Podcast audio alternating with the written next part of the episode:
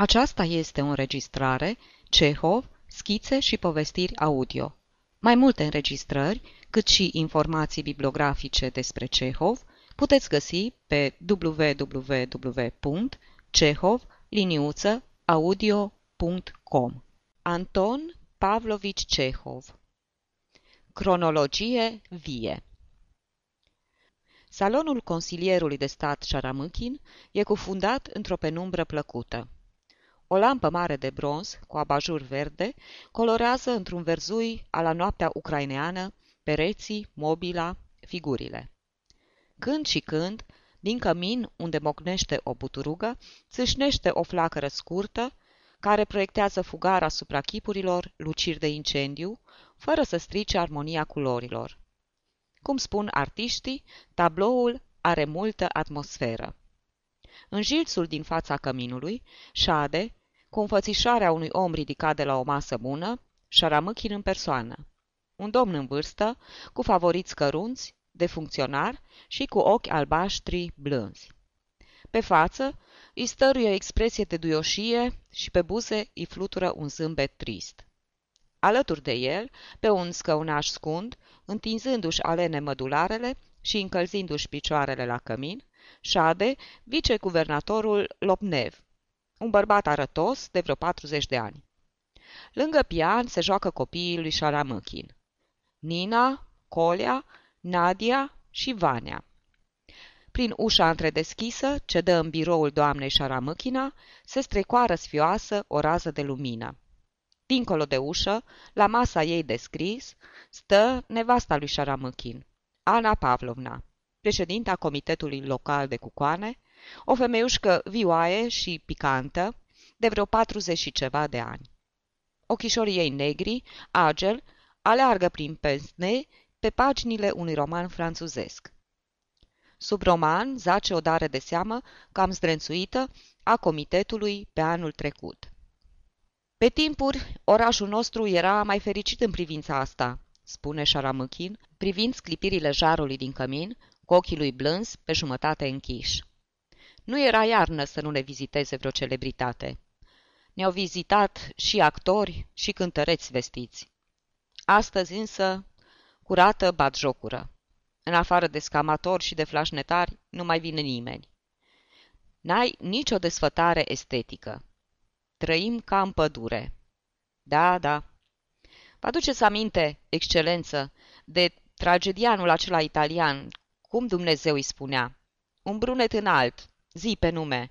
A, da, Luigi Ernesto de Ruggiero. Un talent excepțional. Ce forță! Când rostea un cuvânt, se cutremura tot teatrul. Aniutocca mea s-a interesat mult de acest talent. Ea a stăruit să-i se pună teatrul la dispoziție. Tot ea i-a plasat biletele pentru vreo zece reprezentații.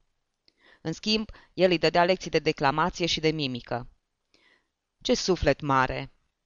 A venit în uh, orașul nostru uh, acum vreo 12 ani. Ba nu, mint, mai puțin. Să fie vreo 10 ani. Câți ani are Nina noastră, Aniutocca?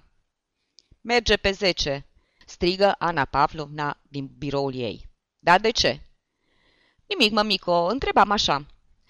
Veneau și cântăreți buni.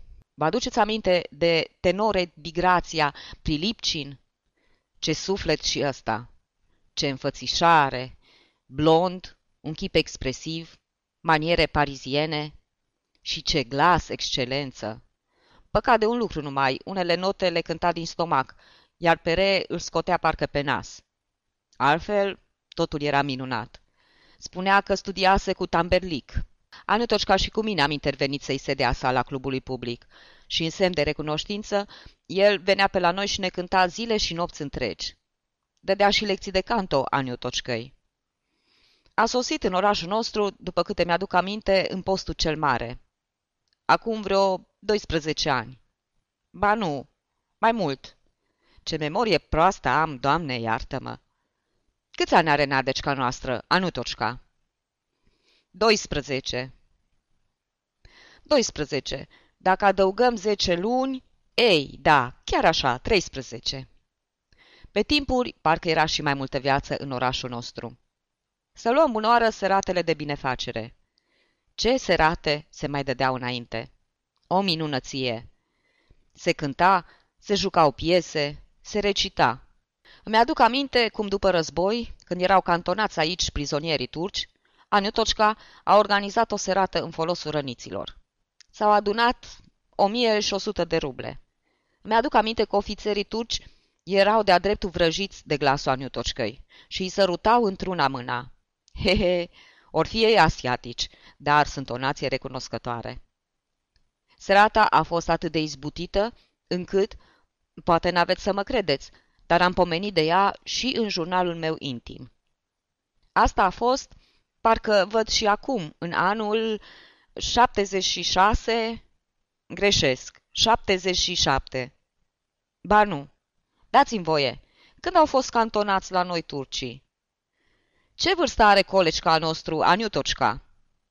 Am șapte ani, tată, spune Colea, un băițandru negricios, cu chipul oacheș și părul negru ca pana corpului. Da, am îmbătrânit. Nu mai avem aceeași energie, cuvință și Lopnev oftând. Din asta se trag toate.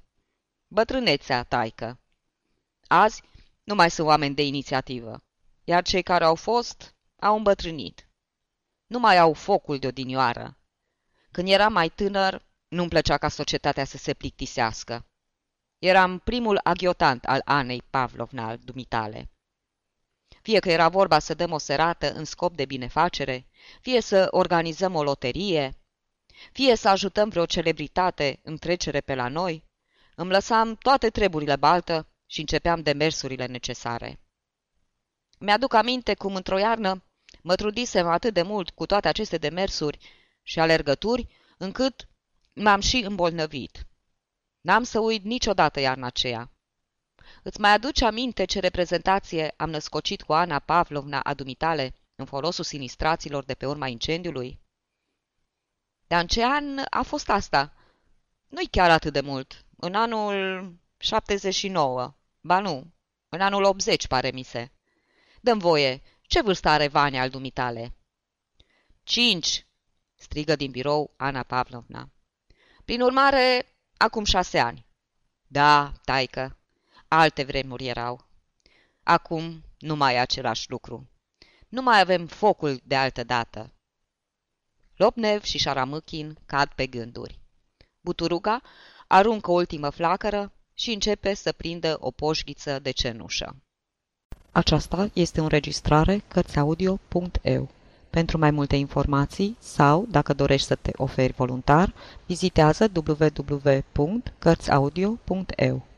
Toate înregistrările Cărțiaudio.eu sunt din domeniul public.